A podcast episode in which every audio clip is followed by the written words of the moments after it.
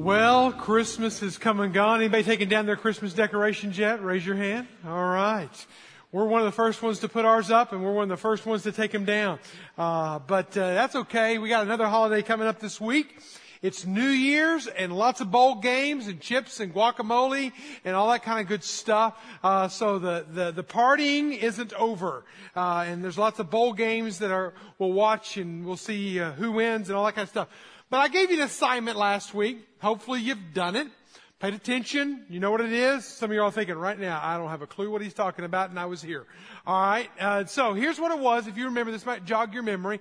I ask you to go home and to take time for yourself. Because remember, there's three things that we don't do well in this time of year, according to a study that was done, published in USA Today, is we don't exercise well, we don't take care of the house, and we don't take time for ourselves. So I've given you the challenge to go home, take time for yourself this past week, and do some reflection. I also mentioned last week that, that really, hopefully in that time of reflecting, you can draw your life down to a simple sentence, a, a succinct statement, because it's like a resume, if you will. If you uh, if you look at a resume, and again, HR people will tell you this, or recruiters will tell you this, that they'll only give about six seconds on a resume before they flip it over or throw it away. That's it. I mean, you either got to wow them in the first six seconds, or you're finished on that resume thing. So if you were to think of your life in the form of a resume, if you were to think of your life in the form of six seconds, what would your life be? Could you sum it up? And that was my challenge to you last week. I'm going to give it to you again this week. In case you are tardy, you'll just get 5% off next week. I'm sorry. But, uh, you know, just think about what it is that it defines your life. Now, if you look at the life of Christ, you can define Christ's life into two words. We talked about it last week. Grace and truth. So what are the two words that would define your life? If you can even narrow it down to two words. Think about it. All right. That's your assignment. And I want to, at the level of accountability, I want you to email me your two words. I want you to Facebook me your two words, whatever it may be. On Wednesday, I'm going to tell you my two words. I'm not settled on them, but I'm in that same mode as you, reflecting and thinking on what is my life? Where is my life going? Because what this exercise will do is it will give you definition and it will give you direction. Once you have a definition, this is my life, then it will also help set you on a course in a direction, hopefully in the path that God wants you to go, if at least, and hopefully it's on the direction you want to go. And again, what, and I know I'm overusing it, but it's New Year's, right? We make New Year's resolutions. What a perfect time to really think this kind of thing through and to put some, again, so a new trajectory on our life, a new, a new path, a new something on our life so that we can be heading in the direction that we want to go. Lots of advice out there if you want it on where to go in the new year, how to make a New Year's resolution, just Google it. I Googled it yesterday. You know, you ask, you ask God or you ask Google. Those are basically the two sources of information out there. And if you go to Google and you ask Google, you'll come up with Ann Landers probably, as I did. My search engine came up with Ann Landers, and Ann Landers will give you about 34 or 5 things that you can do in the New Year's. Now, I looked at them. Some of them are pretty good. Some of them are pretty shallow. What we're talking about here is not shallow stuff. If you're going to change and have what this message title is called an unprecedented new year, you can't just change the furniture in the living room. You may have to change and check out the foundation of which the living room sets on. You may have to do some real internal introspection of this. And whenever you set a course, whenever you find that, just not a New Year's resolution, Whenever you do that, make immediate changes. Do what you got to do. Rearrange the priorities, change the schedule, quit the job, find the new job, enroll in the school, make that friend, renew that relationship, whatever it may be. Do it and do it quickly. Charles uh, Sheldon said it like this. He said, good resolutions are like babies crying in the church. They should be carried out immediately. I agree with that as a preacher, and he was a preacher that uh, crying babies in the church, you get out of, not, not get rid of them, you take them out. All right, you change them, change the environment, uh, and so do it as soon as you possibly can. Also, you keep looking for advice on New Year's. You come to the great Ben Franklin. Even though Ben Franklin was not a professed follower of Jesus Christ, he was a deist. Uh, he said this. He said, "Be at war with your vices." Pretty good advice. At peace with your neighbors, and let every new year find you a better man. Now, let's just camp on that one for a moment. Every year find you a better man or woman. What would that take? To be, have it, I will just, I'll put my title into that. Have an unprecedented life in the coming year. If you take uh, Franklin's advice, you, you, you, deal with your vices and you deal with uh, your, your neighbors and your friends, and I want to ask it in the form of two questions. What part of your life needs to change? What vice do you need to focus on? What part of your life isn't on course, isn't right, isn't, isn't where you, you know it shouldn't be there? And maybe you know it and your family knows it and your wife has told you or your husband has told you, you got to get help with this this year. We've got to fix this problem. Here's, here's the reality. This is where it's going to lead me into the new year and a new series of messages. Because God's been dealing me, with me on, on this topic. Because I really believe a lot of us do really well with the 85% of us. We do pretty good. We do pretty good with the 90% of us. But there's a dark 10%. There's a part that's a shadowy, dark part that we can't seem to get our hands on. We can't stop. We, we make a new commitment. We're not going to do that anymore. And we do it again. We're going to change and rearrange our lives, but we can't. We're stuck. That's the title of the series. It's just stuck. Because some of us in this room, in fact, I will say 90% of the people in this room are stuck. It's some area of their life and they can't get past it. So back to that question. What in your life, what part of your life needs to change? Number two question. What broken relationship, what a hostility do you have towards someone else? Think about it. Is there somebody in your life that you just, when you see them, there's a blood pressure rises up inside of you. And you can't seem to get past it and it's just, it just lurks out there. Maybe you're the person who walks across the room and initiates the relationship restoration. Maybe you're the one who, who, who, again, makes the phone call. And again, I can't stress this enough. A toxic relationship, we're not talking about complete reconciliation. Maybe it's just to be at peace with them.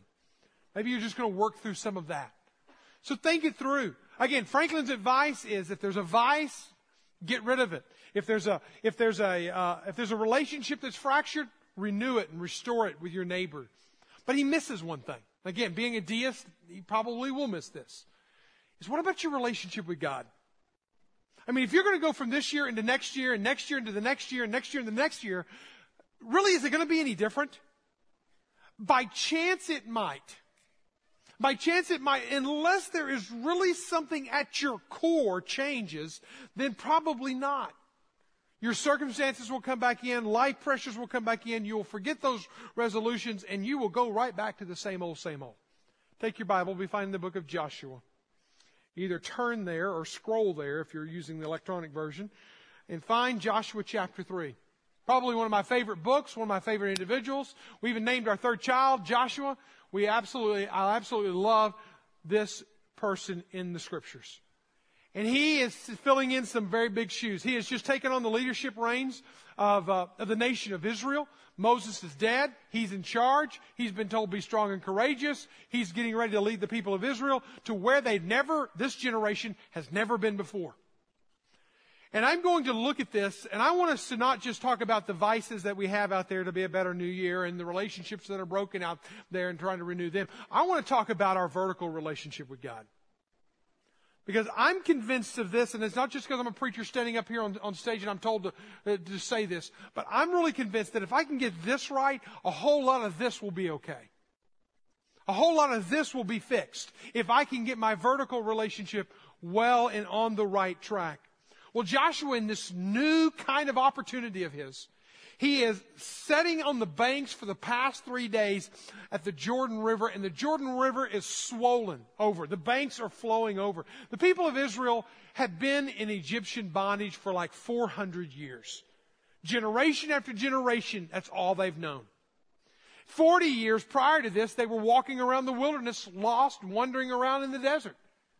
And now they're literally setting at the, the crossroads or at the riverbanks, getting ready to go to the other side. For three days, they're sitting there.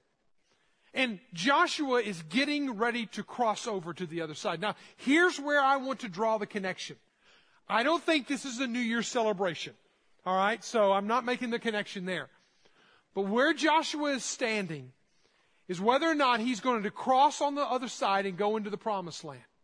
It's much like you and I are going to face on Wednesday night of this week or Tuesday night of this week. We're going to go into the new year, and either we're going to be like the people of Israel, and we're going to come up to this swollen river, and we're going to know about the big giants on the other side, and we're going to turn around and we're going to go back where we've come from. And we're going to do the same thing next year that we did this year. Our life is not going to be any different next year than it was this year.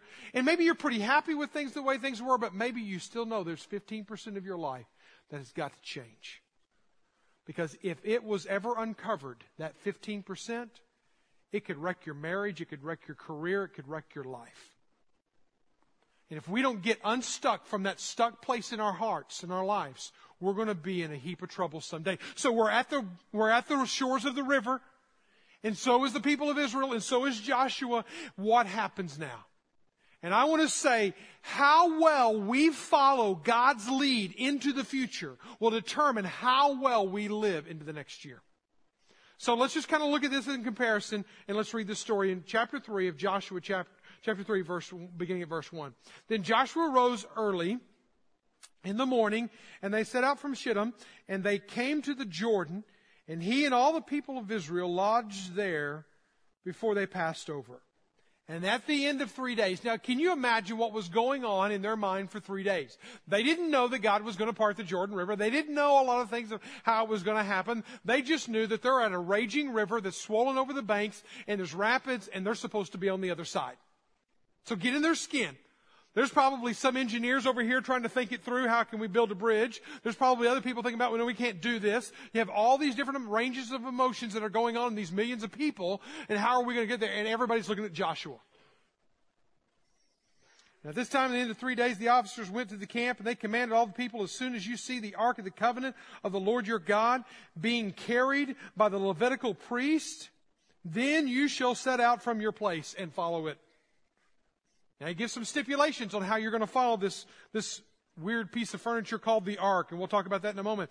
Yet there shall be a distance between you of about 2,000 cubits, and we'll come back to that in length. Do not come near to it, in order that you may know the way you should go. For you have not passed this way before. Then Joshua said to the people, Consecrate yourselves, for tomorrow the Lord will do wonders among you. And Joshua said to the priest, Take up the ark of the covenant and pass on before the people. So they took up the ark of the covenant and they went before the people. Now, this is a very timed out sequential event that happens here. Now, I want to bring this all together and I want to bring it together in the sense that we are moving into the new year and how are we going to move into the new year following our God?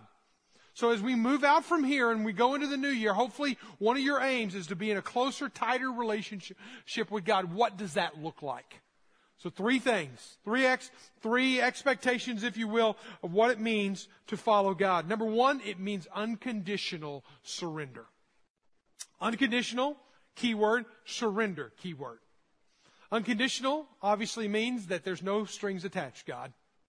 I will go when you go, how you go, where you go, what you go. What, uh, just fill in the blanks, God. It's a blank check. Here it is, God. I'm going, I'm walking, I'm, I'm, I'm, I'm following you. Here we go. Surrender. God, wherever, whatever, however you want me to go. Now, is there something important here? He talks about this Ark of the Covenant. What is that?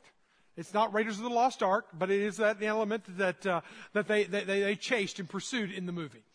And some of y'all don't even know what Raiders of the Lost Ark is. Okay, I'm dating myself. So in this, this, this, this Ark of the Covenant is kind of an important piece of furniture. All right. It's an important piece of furniture for the Old Testament. And we have a picture of it, kind of a, not a picture of it, a drawing of it, a rendering of it, of what it is described, because it's very detailed described in scripture, and it was about 27 by 27 by 45 inches. And it was overlaid with gold. So it was a very beautiful piece of furniture. And it had two cherubim or two angels on top. And in the middle between the two angels was a place called the mercy seat. Now, they weren't to move until they saw the Ark of the Covenant. So what is the Ark of the Covenant? And it's a very important element to understand, and I don't have time to develop it fully, so you're just to take my word for it and then you have to do your own study on it, okay? But the Ark of the Covenant is really where God resided, okay? It's where God was. In the Old Testament, it's where God represented. He led them for a lot of years by a pillar of, foul, uh, pillar of cloud by day and fire by night. But this is the time that the covenant becomes a major player in the whole movement of God. And it's where God resided. It was in the Holy of Holies in the temple. It was where it was. Other nations wanted it so badly because it represented God in power that they would come and steal it. The Philistines stole it one time, and then God was not going to be put in a box. You don't take God anywhere. God leads you, and God began to deal with them, and they gave it back. So the represents God. But not only that, does it represent God, I think even more specifically, it represents Jesus Christ. Because there were some elements about this ark that were in this ark that point to Jesus. See, the Old Testament is pointing us to Jesus. The New Testament points us back to Jesus. So you bring them together and you see a complete picture. Now let me just list these out real quickly for you and then you can, you can do your own study on this. Inside the Ark of the Covenant was a, but, a budding rod that spoke of the rule of of Christ. The golden bowl of manna spoke of the resources that Christ would offer us. If you remember in the New Testament, what did Jesus say? I am the bread of life. In the Old Testament, they had manna. They were supposed to put some of that manna and put it in the Ark of the Covenant. That represented that God's resources and His provision. What does Jesus claim to be? He proclaims to be the bread of life. So He ultimately is the fulfillment of this piece of furniture. The sprinkling, or excuse me, the commandments spoke of the righteousness of Christ. The mercy seat where the blood was, where they made an ultimate sacrifice once a year uh, for the atonement on, on the day of Yom Kippur, the day of atonement. When that happened, that spoke of the redemption of Christ. Because it would be the blood of Christ that would be spilt for you and me that we could have forgiveness of sins. So this piece of furniture was not just a coffee table was not just a piece of furniture. It represented God. And when this piece of furniture moves, he says, you move. And there's three evidences if you look at that passage of scripture real closely. Because, now listen, this is an important piece of furniture because two, two chapters, this phrase, Ark of the Covenant, is mentioned 16 times. So it is a major player in the story that's unfolding here. And they were told not to move, not to go anywhere, don't cross the river, don't stick your toes in the water until you see the Ark of the Covenant move. So I want to point out three evidences of you following God from that. Is that when we, uh, we go when God tells us to go. Now notice they said this to them in verse 3. As you see the ark. You might underscore that phrase. As you see the ark. That presupposes that you're going to be looking at the ark. You're going to be watching the ark. When the ark moves, you move. If the ark doesn't move, you don't move. For three days, you stay there. If he stays there for 30 days, don't move. We are to obey God when God gives us direction. Now, let me illustrate this from our own home. We developed a phrase when our kids were probably, I don't know, maybe uh, early, maybe middle school they kind of got to the age that they began to exercise their free will a little bit. And uh, we would say it's time to take out the trash. It's time to do this chore. It's time to come for dinner. It's time for whatever it is. And then we would hear echoed through the hallways of the home something like this: "Wait just a minute. I'm playing a game," or uh, "or I'm on the phone uh, and I can't come right now." Now, after dinner's prepared, that's a disrespectful thing in our home. Then you, you, you drop what you're doing. And we developed this little phrase, and it's not very, it's not very innovative. Please, uh, don't be with great anticipation over this. But it's basically this phrase. When we give direction, obey immediately.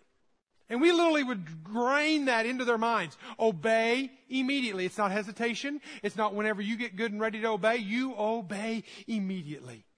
That's the picture that I see here in this passage. That when God moves, you move. If God doesn't move, you don't move. So that presupposes this. That I'm going to have eyes for God. I'm going to be looking for God. I'm going to be listening for God. We also go how God tells us to go. Notice that he says, when the ark moves, you're to move 2,000 cubits behind. That'd be helpful to know what a cubit is, to know how far behind. But literally in our, in our, in our math, it would be basically a hundred football fields. No, excuse me, 10 football fields. 10 football fields, a half a mile. The ark's going to move, it's going to go out, and you're going to stay back here a half a mile. You're not going to go any closer than now. I think that's a little unconventional. I'm thinking when the ark moves, I want to get as close to the ark as I can. If that's where God is, that represents God. I want to follow God. I want to get as close as I can. But no, he's saying, step back. Now, I don't have a reason, and I don't have a special book that tells me why they had to stay back that long. But here's a, here's a, here's a point to remind, to remind us about this unconditional surrender to God. I'm not God, and I don't have to have all the answers. If God says go, I go. If God says jump, I jump. I just follow him. And if he says stay back a thousand cubits, stay back a thousand cubits. If he says come up, come up. The mere fact that he speaks and he gives me directions, I do it. I don't do it only when I understand it or only when I like it. I follow him unconditionally. See, there was years ago that Lori and I, and I prayed it more than Lori, I think, that I prayed that God, God, would you lead me back to Northwest Arkansas? I want to pastor in Northwest Arkansas. I can pastor that church, that church, that church. And God, I'll pastor any of those churches. Just lead me back to Northwest Arkansas. I was pastoring over Northeast Arkansas. And I want to come back home. Know where God sent us? He sent us to Africa. You know, Africa, Arkansas, big difference. Uh, he sent us to Zambia. Thought we were going there for the rest of our life. Went there for four years. And then God opened the door for us to come back here. But it wasn't to an established church, it was to start a church. So we come back and we start a church. And I joke at this, and, and, and, I've said it for, for the past 12 years since, since starting Grace Point, that God had to take us there before He could bring us here. He had to take us there because I wasn't ready. I wasn't mature enough. I wasn't, I, I, I had to be stripped of my securities. I had to be stripped of my familiarities. I had to be stripped of my ideologies. I had to be stripped down. I wasn't ready. God may take you there to bring you here. God may do something very unconventional in your life. You may lose your job. You may get a promotion. And you may be, well, I'm unqualified. God may do any number of things in your life. Just keep following Him. Unconditionally. Surrendered to Him. Wherever He goes, you go. Not only that, but where God goes, you go. Where He goes. Now notice what He said there. Underscore it, circle it, highlight it, bold it, do what you gotta do with it. Set out from your place and follow it. Go after it, it says in one translation. Are you willing to allow God to tell you where, when, how much, and whatever in your life? I'm afraid most of us will say yes here, but when we live out there, we won't do it. It doesn't happen. So I want to give you some, just real quickly, some quick tips on how to start setting my life in motion to be more in an unconditional follower of Christ. So here's number one tip for you. Give God the first part of every day. Give him the first part of your day. When you get up in the morning and you shower and you shave and you get all dressed up and purified and all that kind of stuff, and you are ready for to conquer the day, stop right there. Stop. Take this book, pull aside, and get with him. Now, there's another option for you as well.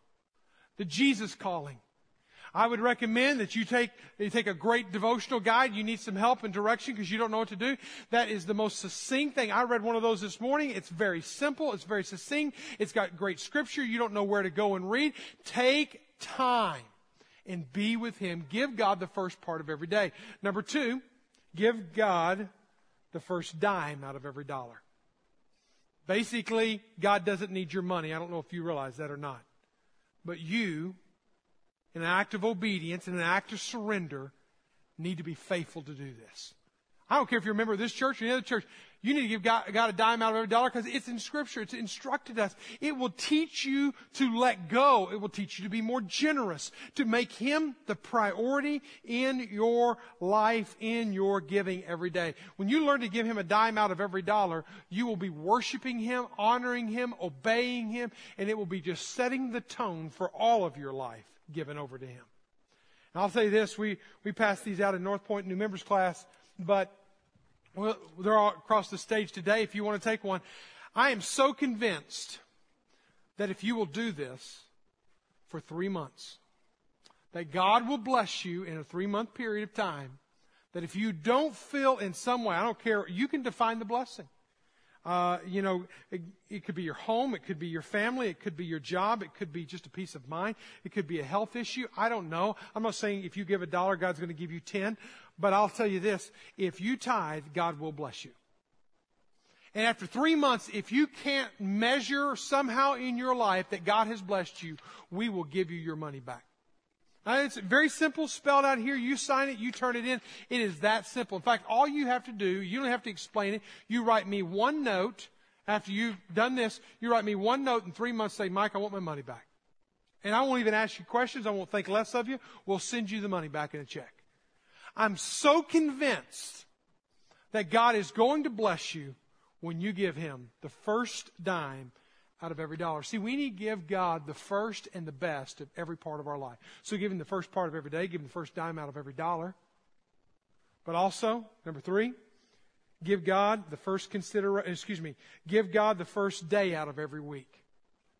Make this day holy. Keep it holy. I know when traveling sports comes up and uh, vacations come up, keep this day holy. Keep it set apart. I love a man in our first service. First service, mind you. Don Keniston, who drives an hour from the other side of Eureka Springs every Sunday to come to church here and he gets here before anybody else. So if you are sleeping in and you came late to the second service, I have no sympathy for you, okay? Don gets here before uh, just about anybody else, and he is out there with his hot cup of coffee, and he's greeting people as they come in, and he has driven an hour one way to get here. That's not the best part of the story. Best part of the story is Don was out of church for 40 years.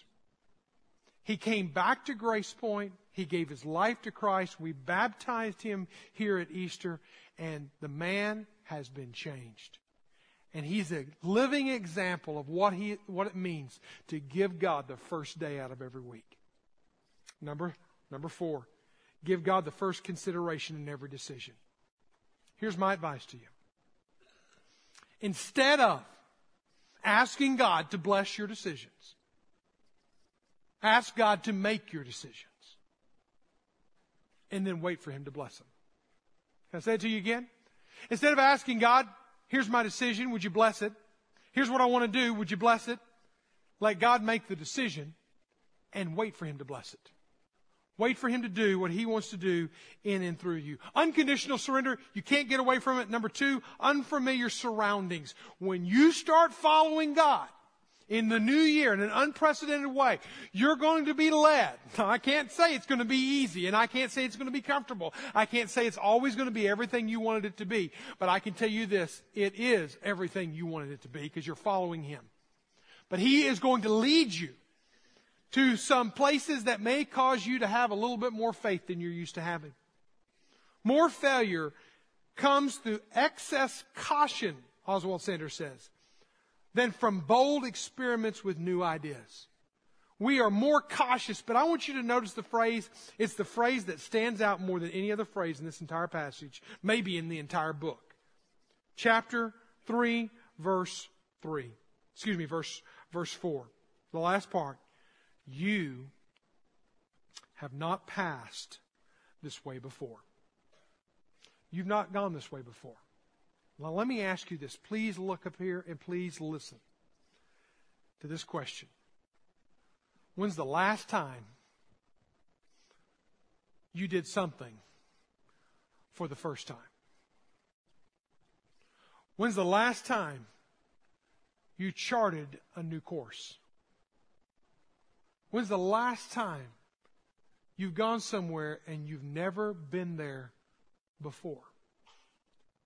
God may lead you in a path to do something you've talked about doing, you've dreamt about doing, you've, you've admired other people who've done, but you've never done it. Because it's uncomfortable. Because you don't have answers. Because you don't have everything neatly packaged and you don't have everything as you want it. I like the message version of this. You've never been on this road before. God was leading them on a road that these people had never gone before. But what an amazing blessing. When you know the other side of the story and you know that God is going to do what He's going to do, that's one thing. But you don't know that. And here's what happens whenever we, when we come to these moments in time. Two things rise up inside of us and one will defeat the other. One is fear, one is faith. Which is going to win? Faith, fear. Fear, faith. Fear says, let's go backwards safe. I know it's safe here. I know I have an income here. I, I know I have security here. I know the home here. I know the community here. I know, I know it's safe, it's safe, it's safe. Faith says, let's move forward. God's leading, God's moving, let's move with Him. Are you willing to move into the uncomfortable? Are you willing to do what you've never done before? Henry Blackaby said in his great work, you cannot go with God and stay where you are. You cannot go with God and stay where you are. I was reading a book. I read it an entire week. It was a really quick, easy read and picked it up and uh, actually a number of month, months ago downloaded it and, and, started reading it and I finished it this week. It's a, it's about a man who, who on his 54th birthday counted up the days that he had lived and he realized that he had lived at that point 20,000 days. There's an app out there for that. And so just uh, uh FYI. So you can count up how many days that you've been on the planet. He wrote a book called 20,000 Days and Counting, a crash course in mastering your life right now. It's a very easy read, fast read book. You come to the very last chapter of the book, and it's literally titled The Last Quote. And this is the statement that he makes. Quoting from Max Lerner, he said this We all run on two clocks. One is outside clock, which ticks away the decades and brings us unceasingly uh, to the dry season. The other is the inside clock, where you are your own timekeeper, determine your own chronology, your own internal weather, your own rate of living. Sometimes the inner clock runs itself out long before the outer one. And you see a dead man going through the motions of living. That quote caught me. And I thought, has my clock died before my outer clock has died? Am I just going through the motions? And it really began to challenge me deep inside. I, I began to ask questions. Mike, when do you die on the inside? And I came up with my own conclusion. Whenever I am faithless and visionless, I die. I don't want to die. I don't want you to die. I want, want, you to see God moving. I want you to move with God when He moves. I want you to go with Him into the chart, chart out into the unknown. But 2014, if it's going to be unprecedented, you're going to have to follow Him unconditionally. You're going to have to surrender to Him. Wherever He moves, you move. When He moves, you move. How He moves, you move. When you see Him moving, you move. All right? Keep your eyes on Him. And then be willing to go into the unfamiliar.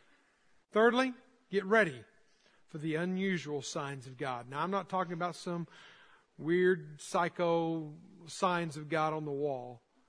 But when you notice in verse 5 what he said here, he said, he said, Then Joshua said to the people, Consecrate for yourselves, for tomorrow the Lord will do wonders among you. You break that verse down right there and you see how, the how of God. The how is sometimes inexplainable. The wonders of God miracles in the New Testament. God is going to do and He's going to rearrange and He's going to move out and He's going to do things that are inexplainable. I can't go back 12 years ago when we started Grace Point Church in a living room, moving back from Africa, giving up our income and any source of security and coming back here and starting a church in a living room. I had no clue we'd be here where we are today. No clue. You think, oh, it's easy. I'm just sitting here in this nice cushy seat in an air conditioned building. It wasn't that way in the beginning. There was tremendous amounts of faith and perspiration and believing and uh, trusting and praying. And God, are you in on this? And He has proven Himself. I think you can see that. Also, the win of God tomorrow. Now, New Year's Eve's two days from now. When, when's God going to start the new work in you? When's He going to move in your life? I don't know, but He said, He told them that day, tomorrow. And the what. Now, I notice this the what of us. What are we to do? We're to consecrate ourselves. We're to make sure we're ready. Here's a question for you Is your life ready for God to do an absolutely life altering, forever changing work in? Are you simply not ready? I close with the story of William Borden that in 1904 graduated from Chicago uh, from a Chicago high school from a very wealthy family, very well wealthy family and as they as he graduated he did what kids are doing in our day and age. Obviously, wealthy family enabled him to do that. He actually, they didn't call it that in the biography that I read, but he actually did a gap year. How many of y'all ever heard of a gap year? All right, it's a pretty cool thing when you get to travel. You graduate from high school, you go travel the world and, and come back, and hopefully you find yourself on that trip. Well, William Borden already found himself. He was a follower of Christ. He was devoted to Him, but he took a year off. His parents, he graduated at 16, by the way. I can't believe this, but his parents gave him a basically an unlimited trip around the world. He went to Asia. He went to Europe. He saw the world. He sent a message back home. One simple statement from that, from that trip. Desire to be a missionary. Desire to be a missionary. One of his friends said, You're throwing away your life. Desire to be a missionary. He took his Bible and he opened up the black fly, fly leaf and he wrote two words in that fly leaf no reserves. That's what he wrote. No reserves. No, I, I, not, nothing in my life. I'm giving it all over to Him. Interesting story. He comes back to, to, Yale University. He enrolls in Yale in, 19, in 1905, becomes a student there. As a freshman, he becomes very disillusioned with the student body and the whole faculty and all the humanism that was pervading through the schools. And so what he does is he takes it upon himself to become a spiritual leader on the campus as a freshman. And he spends his time with some of the most incorrigible of students sharing his faith, living out his faith, winning them over. By the end of his freshman year, there are 105 students in a, excuse me, excuse me, 150 students in a Bible study with him. It's, it was said of him at the end of his life that he came to college far ahead spiritually of any of us. This is one of his college classmates said. He had already given his heart in full surrender to Christ. Here's a guy who wrote no reserves in the back of his Bible. And in his freshman year, he helps to lead 150 students by the time he graduates. Meeting in weekly Bible studies and prayer meetings around the campus are 1,300 students. This is a man who lived with no reserve. When he graduated from Yale, as you can imagine, a prestigious university, he was offered all kinds of jobs. He was offered to come back to the family business in Chicago and to make his living back there. He turns them all down. He turns them all down. And he writes another phrase. He goes back to the back of his flyleaf and he writes these words, no retreats. Because see, he was on that trip when he was, before he was even a freshman, he was on that trip around the world and he knew God had called him to be a missionary and he wasn't turning back from that. He was not retreating from that calling. He goes on to, to Yale Divinity School. He gets his, his seminary degree and then he launches out to go around the world because at the end of his seminary, he had identified a people group in China the, the Kansu people group in China that were Islamic people, uh, were a Muslim uh, people group. And he is going there. He gets on a boat and he boards that boat and he goes first of all to Egypt because there he's going to study Arabic and he's going to learn the language. So he's going to go to this Islamic people and he's going to share the gospel with them. And he goes to, to Egypt and he gets off the boat and he gets spinal meningitis and he dies at the age of 25. End of story. Kind of sad. 25, had all those aspirations, did all that great work as a student in the university, dies at 25, tried to do God's work.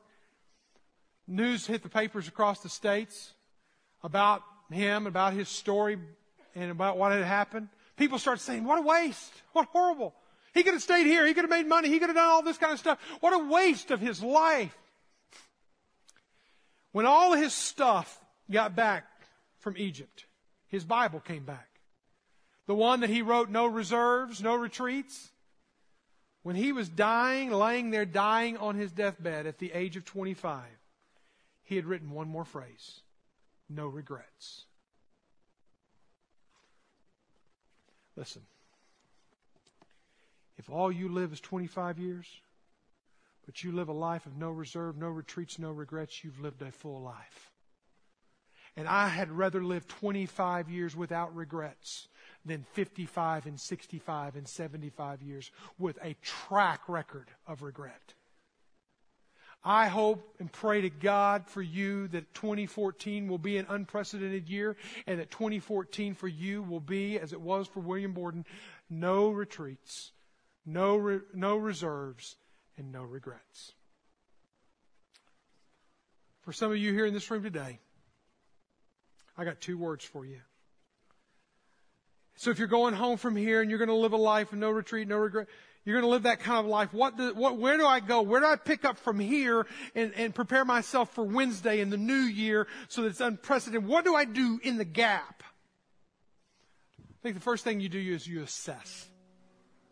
You assess do I have a personal relationship with Jesus Christ? I don't, I'm not making light of that because I'm supposed to say it's in the message, all that kind of stuff. I'm supposed to say that. Mm, no, I'm saying this. If you don't get the ark right, if you don't get the Jesus thing right, if you don't get the Holy Spirit inside of you right, if you don't do that right, then man, it's a crapshoot on next year. It's a rolling of the dice. Have a relationship with Jesus Christ who will lead you, who will show you, who will go before you. Because if you don't, you're just spitting into the wind. The second question, the second option is to refresh. For some of you, you have a relationship with Christ, but it's cold. Is your relationship with Christ, is it, is it full? Is it free? Are you, are you stuck somewhere? Think about it. I, I, t- I told you last week I've been reading through Hosea and I finished it this past week. I got to chapter 14, the last chapter, and I read these words. Verse four, chapter 14, verse 1, it said, Return to the Lord. Return to the Lord. And what is He going to do? How is He going to respond to you? I will heal you of your faithlessness. I will heal you. And I like the next phrase. And my love knows no bounds. It will permeate, it will saturate, it will immerse itself over your life if you return to the Lord. For some of you, you need to refresh. For some of you, you need to assess and give your life to Christ. Would you bow your heads with me right now?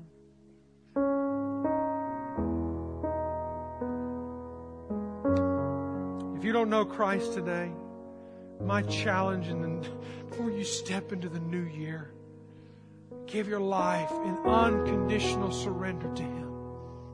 Just say to Jesus, Jesus, no games, no head games, no fakeness, no pretending. God, I want you. I want you to lead me. I want you to go before me. I want you to tell me where to go and how to go and when to go. And I want to follow you, God. I want to give you my first and my best. I want to give you all of me, God, because you gave all of you to all of me, and I'm not much. Just tell him in your own words that you want Jesus to be your Lord and your Savior, your boss, your master, your friend, your guide through life. For some of y'all, your prayer needs to be God, I'm sorry. I've dropped the ball, I've dropped my life. I've lived in mistakes and regrets, retreats, and living on my own reserves, and I want to give it all up. I want to live anew and afresh for you, like never before. Father God, you know our hearts, and I pray more than anything over this room right now that the, the pretentious pretending will go the facades will go. People in this room that are feeling stuck and locked in and can't get out of the quagmire, Lord, set them free. Set them free. I pray this in Jesus' name. Amen. Would you stand? Would you say,